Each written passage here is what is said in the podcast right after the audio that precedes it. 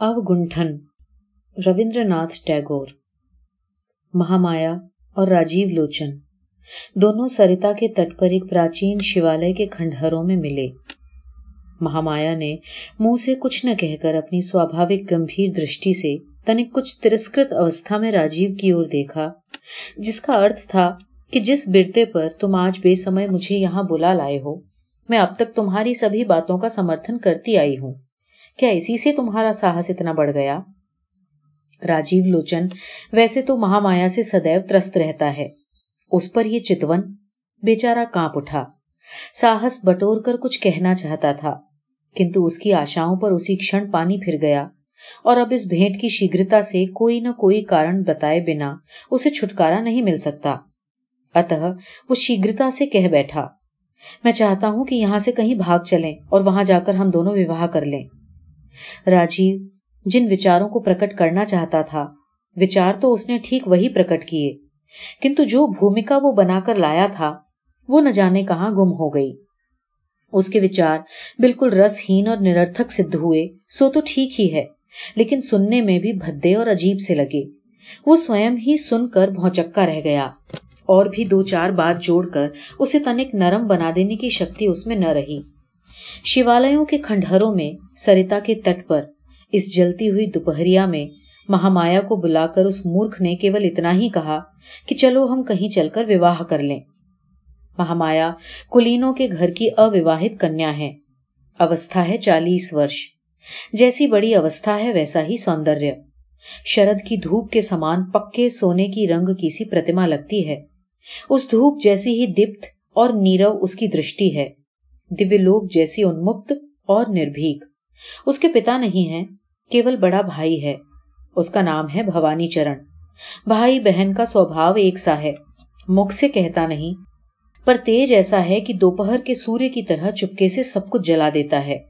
خاص کر بھوانی چرن سے لوگ اکارن ہی بھائے کھایا کرتے ہیں۔ راجیو لوچن پردیسی ہے۔ یہاں کی ریشم کی کوٹھی کا بڑا صاحب اسے اپنے ساتھ لے آیا تھا۔ راجیو کے پتا اس صاحب کی کوٹھی میں کام کرتے تھے۔ اس کے سوگواسی ہو جانے پر صاحب نے اس کے نابالک لڑکے کے پالن پوشن کا سارا بھار اپنے اوپر لے لیا اور بالیہ سے ہی اسے وہ اپنی وامن ہاری کی کوٹھی میں لے آیا۔ لڑکے کے ساتھ کیول اس کی سنہ کرنے والی بوا تھی۔ راجیو اپنی بوا کے ساتھ بھوانی چرن کے پڑوس میں رہا کرتا تھا۔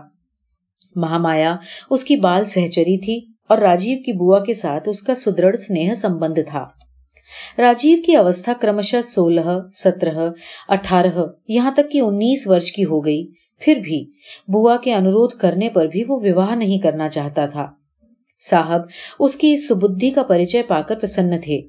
انہوں نے سوچا کہ لڑکے نے انہیں کو اپنا آدرش بنا لیا ہے۔ صاحب بھی اوواہت تھے۔ اس بیچ میں بوا بھی سورگواسنی بنی۔ ادھر طاقت سے ادھک وے کیے بنا مہامایا کے لیے انوروپ اور یوگیہ پاتر ملنا کٹھن ہو رہا تھا۔ اور اس کی کماری اوستھا بھی کرمشہ بڑھتی جا رہی تھی۔ پاٹھک گڑوں کو یہ بتانے کی آوشکتا نہیں کہ پرنئے بندھن میں باندھنا جن دیوتاؤں کا کام ہے، وہ یدھپی ان دونوں کے پرتی اب تک برابر لاپرواہی ہی دکھا رہے تھے۔ لیکن پرن بندھن کا بوجھ جس پر ہے، اس نے اب تک اپنا سارا سمے ویرتھ نہیں کیا۔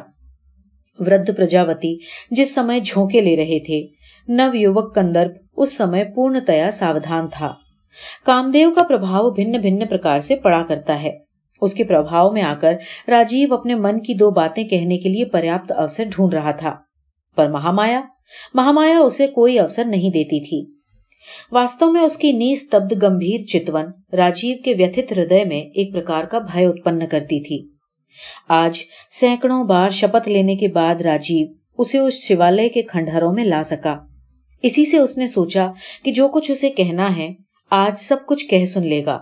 اس کے بعد یا تو زندگی بھر سکھ میں رہے گا اور نہیں تو آتم ہتیا کر لے گا۔ جیون کے ایک سنکٹ مئے دن میں راجیو نے کیول اتنا ہی کہا، چلو وواہ کر لیں۔ اور اس کے اپرانت پاٹ بھولے ہوئے چھاتر کے سامان سک پکا کر چپ رہ گیا۔ مہامایا کو مانو یہ آشا ہی نہیں تھی کہ راجیو اس کے سمک ایسا کوئی پرستاو رکھے گا۔ دیر تک وہ چپ کھڑی رہی۔ دوپہر کی بہت سی انردشٹ کرن دھونیاں ہوتی ہیں۔ وہ سب کی سب اس سناٹے میں پھوٹ نکلی وایو سے شیوالے کا آدھا ہلتا ہوا ٹوٹا دوار بیچ بیچ میں بہت ہی کشیر سور میں دھیرے دھیرے کھلنے اور بند ہونے لگا۔ کبھی شیوالے کے جھروکھے میں بیٹھا ہوا کپوت گٹر گوں گٹر گوں کرتا تو کبھی سوکھے پلووں کے اوپر سے سراسر کرتی ہوئی گرگٹ نکل جاتی۔ تو کبھی سہسا میدان کی اور سے وایو کا ایک زور کا جھونکا آتا اور اس سے سب پیڑوں کے پتے بار بار آرت ناد کر اٹھتے۔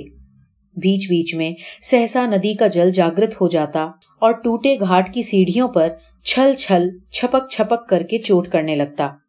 ان سب اکسمات اداسی میں ڈوبے ہوئے اصل شبدوں کے بیچ بہت دوری پر ایک وکش کے نیچے کسی گڈریے کی بانس کی بانسری میں سے میدانی راگ نکل رہا ہے۔ راجیو کو مہامایا کے مکھ کی اور دیکھنے کی ہمت نہیں ہوئی۔ وہ شیوالے کی بھیت کے سہارے سوپن کسی اوستھا میں چپ چاپ کھڑا کھڑا سرتا کے نرمل جل کی اور نہارتا رہا۔ کچھ دیر کے پشچات منہ پھیر کر راجیو نے ایک بار پھر بھکشک کی طرح مہامایا کے مکھ کی اور دیکھا۔ مہامایا نے اس کا آشے سمجھا اور سر ہلاتے ہوئے کہا، نہیں، ایسا نہیں ہو سکتا۔ مہامایا کا سر جیسے ہی ہلا، ویسے ہی راجیو کی آشا بھی اسی کھڑ پرتھوی پر مورچھت ہو کر گر پڑی۔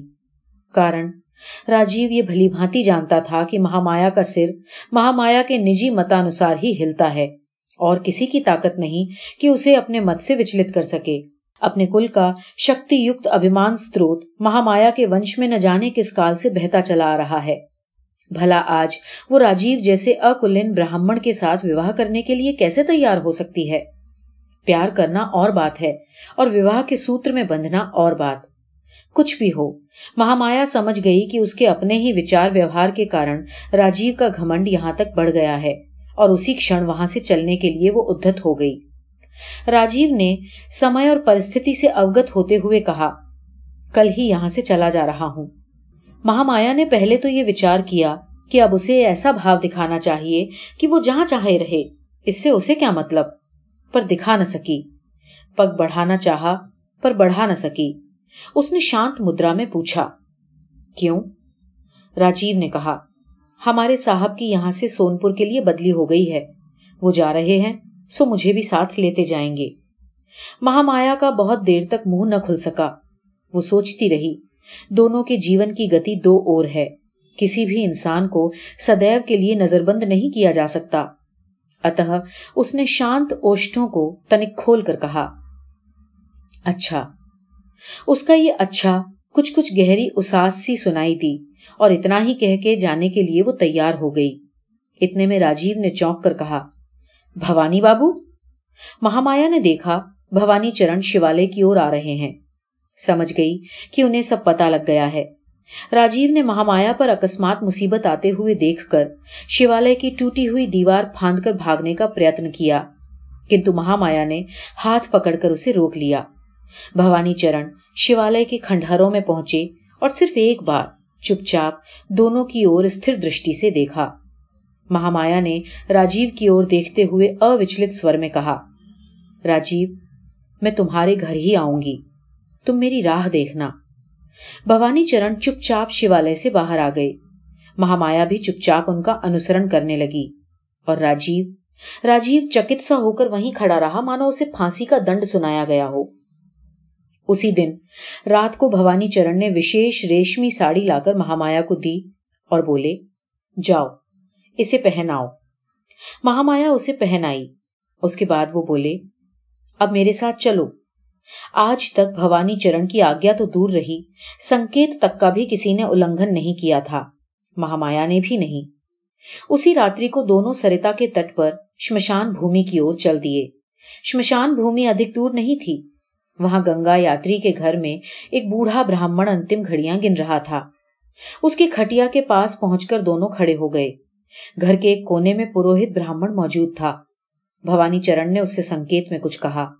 وہ شیگر ہی شبھانوشٹھان کی تیاریاں کر کے پاس آ کھڑا ہوا۔ مہامایا سمجھ گئی کہ اس مرتیو کو آلنگن کرنے والے انسان کے ساتھ اس کا وواہ ہوگا۔ اس نے رتی بھر بھی وروھ نہیں کیا۔ سمیپ میں ہی جلتی ہوئی دو چتاؤں کے پرکاش میں اس اندھیرے کے گھر میں مرتیو کی ینترنا کی آتر دھونی کے ساتھ اسپشٹ منتروچارن ملا کر مہامایا کا پانی گرہن سنسکار کروا دیا گیا۔ جس دن وواہ ہوا، اس کے دوسرے ہی دن مہامایا ودوا ہو گئی۔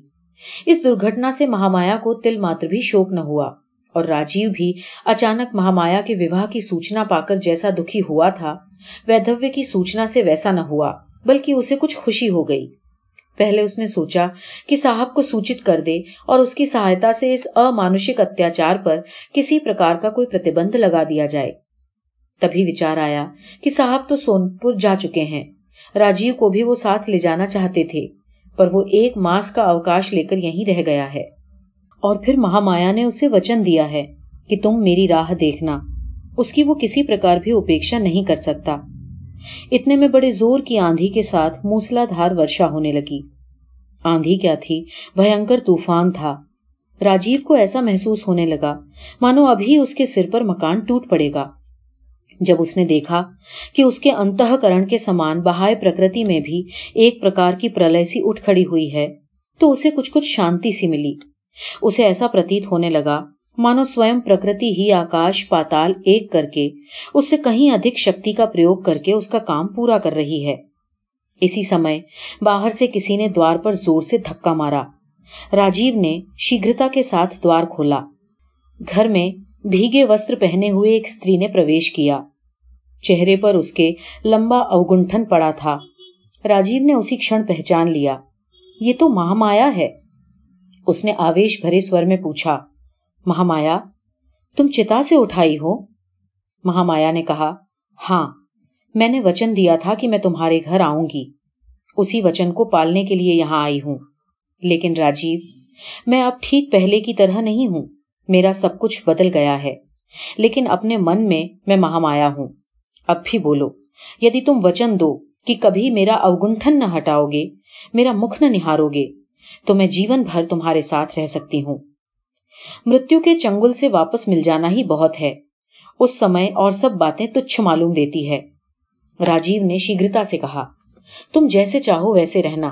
مجھے چھوڑ جاؤ گی تو میں رہ نہ سکوں گا۔ مہامایا نے کہا، تو ابھی چلو، تمہارا صاحب جہاں گیا ہے، وہیں لے چلو مجھے۔ گھر میں جو کچھ تھا، سب کچھ چھوڑ چھاڑ کر راجیو مہامایا کو لے کر اسی پرکرتی کے پرکوپ میں نکل پڑا۔ ایسا بونڈر چل رہا تھا کہ کھڑا ہونا مشکل تھا۔ اس کے ویگ سے کنکڑیاں اڑ اڑ کر بندوق کے چھروں کے سامان شریر میں چبھنے لگی دونوں اس بھائی سے کہ کہیں سر پر ورکش نہ گر پڑے۔ سڑک چھوڑ کر وسترت میدان میں سے ہو کر راستہ پار کرنے لگے۔ بونڈر کا زور پیچھے سے دھکیلنے لگا۔ مانو یہ انہیں اس دنیا سے چھین کر پرلے کی اور اڑائے لیے جا رہا ہو۔ پاٹھک اس کتھا کو کوری کبھی کلپنا نہ سمجھیں۔ جن دنوں یہاں ستی ہونے کی پرتھا پرچلت تھی، انہی دنوں ایسی گھٹنائیں کبھی کبھی ہو جایا کرتی تھیں۔ مہامایا کے ہاتھ پیر باندھ کر یتھا سمے چتا میں رکھ کر اس میں آگ لگا دی گئی تھی۔ آگ بھی خوب زوروں سے جل اٹھی تھی، لیکن اسی سمے بہت زور کا بونڈر اٹھا اور موسلا دھار ورشا پڑنے لگی۔ جو داہ سنسکار کرنے آئے تھے، وہ شیگرتا سے گنگا یاتری والی کوٹری میں جا چھپے اور بھیتر سے دوار بند کر دیا۔ سبھی سمجھتے ہیں کہ ایسے آندھی پانی میں چتا بجھتے سمے نہیں لگتا۔ اسی بیچ میں اس کے ہاتھوں میں بندھا کپڑا جل کر بھسم ہو گیا اور ہاتھ کھل گئے۔ اسہے داہ پیڑا میں مکھ سے وہ کچھ کہہ نہ سکی، کنتو ترنت اٹھ کر بیٹھ گئی اور پیر کی رسی کھول ڈالی۔ اس کے بعد کئی ستھانوں سے جلی ہوئی ساڑی سے دیہ کو چھپائے ہوئے لگ بھگ ننگی سی چتا سے اٹھ کر پہلے وہ اپنے گھر گئی، جہاں کوئی نہیں تھا۔ سب شمشان میں تھے۔ دیپک جلا کر ایک دھوتی پہن کر مہامایا نے ایک بار درپن میں اپنا چہرہ دیکھا اور درپن زمین پر دے مارا۔ پھر کچھ دیر کھڑی کھڑی سوچتی رہی۔ اس کے بعد چہرے پر ایک لمبا اوگنٹھن کیا اور راجیو کے گھر کو چل دی۔ اس کے بعد جو کچھ ہوا سو پاٹھکوں کو معلوم ہی ہے۔ مہامایا اب راجیو کے پاس ہی رہتی ہے، لیکن راجیو کے جیون میں سکھ شانتی نہیں۔ دونوں کے بیچ کیول اوگنٹھن کا ویودھان ہے۔ لیکن وہ اوگنٹھن موت کے سامان چرستھائی نہیں۔ اپتو مرتیو سے بھی بڑھ کر پیڑا اتپادک ہے۔ اس لیے کہ نراشا مرتیو کی ورہ پیڑا کو دھیرے دھیرے اچنتن روپ پردان کر دیتی ہے۔ کنتو اس اوگنٹھن کے پرتھک روپ نے ایک جیتی جاگتی آشا کو پرتدن، پرتپل، ویتھت ایوم پیڑت کر رکھا ہے۔ ایک تو پہلے ہی مہامایا کی شانت پرکرتی، اس پر اس کے اس اوگنٹھن کے بھیتر نیروتا دگنی اسہ پرتیت ہونے لگی۔ راجیو، اب ایسے رہنے لگا جیسے اسے مرتیو کی چلتی پھرتی پتلی نے گھیر لیا ہو۔ وہ پتلی اس کے جیون کو آلنگن کر کے نتیہ پرتی اسے کھیڑ کرتی جا رہی ہے۔ راجیو پہلے جس مہا نام سے پریچت تھا، اسے تو اس نے کھو دیا۔ اب تو وہ کیول اس کی سندر بالیہ سمرتی پر ہی جیون کو اولمبت کر کے اس دنیا میں رہ سکتا ہے۔ پرنتو، اس میں بھی اوگنٹھن یوکت پتلی سدیو اس کے پارشو میں رہ کر بادھا پہنچاتی ہے۔ وہ سوچتا ہے کہ انسان میں سوبھاؤ سے ہی کافی انتر ہے اور خاص کر مہا مایا تو مہا بھارت کے کرن کے سمان سواوک کوچ دھنی ہے وہ اپنے سوبھاؤ کے ارد گرد ایک پرکار کا آورن لے کر جنمی ہے اس کے اپرانت بیچ میں پھر مانو وہ پنر جنم لے کر اور ایک آورن لے کر آ گئی ہے۔ رات دن ساتھ رہتی ہوئی بھی وہ اتنی دور چلی گئی ہے کہ مانو راجیو سے اس دوری کو پار نہیں کیا جاتا۔ مانو وہ کیول ایک مایا کی ریکھا کے باہر بیٹھ کر اترپت ترشت من سے اس سوکشم اور اٹل رہسے سے اوگت ہونے کا پریاس کر رہا ہے۔ جیسے تارا گن پرتیک نشا میں نیند رہت نرنمیش نت نینوں سے اندھکار یامنی کے رہسیہ سے اوگت ہونے کے نشفل پریاس میں راتری بتا دیا کرتے ہیں۔ اس پرکار یہ دونوں چر پرچت سنگ رہت ساتھی بھن بھن جیو کے روپ میں بہت کال تک ساتھ بنے رہے۔ ایک دن برسات کے موسم میں شکل پکش کے دشمی کی راتری کو بادل پھٹے اور نشکر نے درشن دیے۔ نشکر کی جیوتسنا سے یامنی سوتی ہوئی پرتھوی کے سرہانے بیٹھی جاگرن کر رہی تھی۔ اس یامنی کو دیکھنے بستر سے اٹھ کر راجیو بھی جھروکھے کے پاس جا بیٹھا۔ برکھا اور گرمی کے سنگم سے تھکے ہوئے اپون میں سے ایک پرکار کی سگندھ اور جھنگوروں کے جھن جھن کی دھونی کمرے میں آ کر اس کے منوراجیہ میں ایک پرکار کی اراجکتا ویاپت کر رہی تھی۔ راجیو نے دیکھا کہ باغیچے کے اندھکار میں کھڑے ہوئے ورکشوں کے اس پار شانت ستھر سروور منجے ہوئے سوچھ رجت تھال کے سامان چمک رہا ہے۔ انسان ایسے سمے میں اسپشٹ طور پر کچھ بھی سوچ سکتا ہے یا نہیں، بتانا کٹھن ہے۔ پر ہاں اتنا اوشی کہا جا سکتا ہے کہ اس کا سمپورن ہردے کسی ایک دشا کی اور پرواہت ہوا ہے۔ گندھ یوکت اپون کے سامان ہی ایک سگندھ سے پورن اچھ چھوڑتا رہتا ہے۔ پتا نہیں راجیو نے کیا کیا وچارا۔ اسے پرتیت ہوا کہ مانو آج اس کے پہلے کے سب نیم ٹوٹ گئے ہیں۔ آج اس برسات کی رات اس کے سمکش اپنا میگھوں کا اوگنٹھن اس نے ہٹا ڈالا ہے۔ اور آج کی یہ یامنی پہلے کی اس مہا مایا کے سمان نستبد شونیہ اور سگمبھیر ہو گئی ہے۔ ہوتے ہوتے اکسمات ایسا ہوا کہ راجیو کا دھیان جیتی جاگتی پتلی کی اور پلاوت ہو گیا۔ سوان چلت کے سامان چل کر راجیو نے مہامایا کے کمرے میں پرویش کیا۔ مہامایا اس سمے ندرا لوک کی سیر کر رہی تھی۔ راجیو اس کی شیا کے پاس جا کر کھڑا ہو گیا۔ منہ جھکا کر دیکھا، مہامایا کے اوگنٹھن سے ہین چہرے پر چندر جوتسنا آ پڑی ہے۔ لیکن ہائے، یہ کیا؟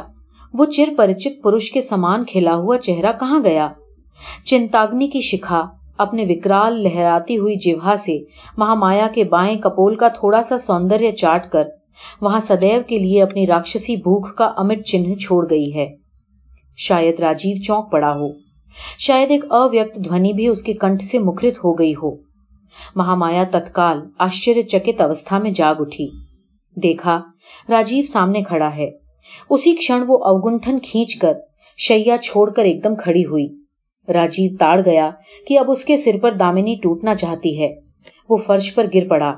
مہامایا کے چرنوں کو اسپرش کر کے بولا، مجھے کما کر دو مہامایا، مجھے کما کر دو۔ مہامایا کچھ بھی اتر نہ دے کر ایک پل کے لیے پیچھے کی اور نہ ہٹی، گھر سے باہر نکل گئی۔ راجیو کے گھر وہ پھر کبھی نہیں لوٹی۔ اس کا کبھی کہیں پتا نہیں چلا۔ اس کشماہین چرگمن کی کرودھاگنی راجیو کے سمپورن جیون پر سدیو کے لیے سدیرگ دگد چنہ چھوڑ گئی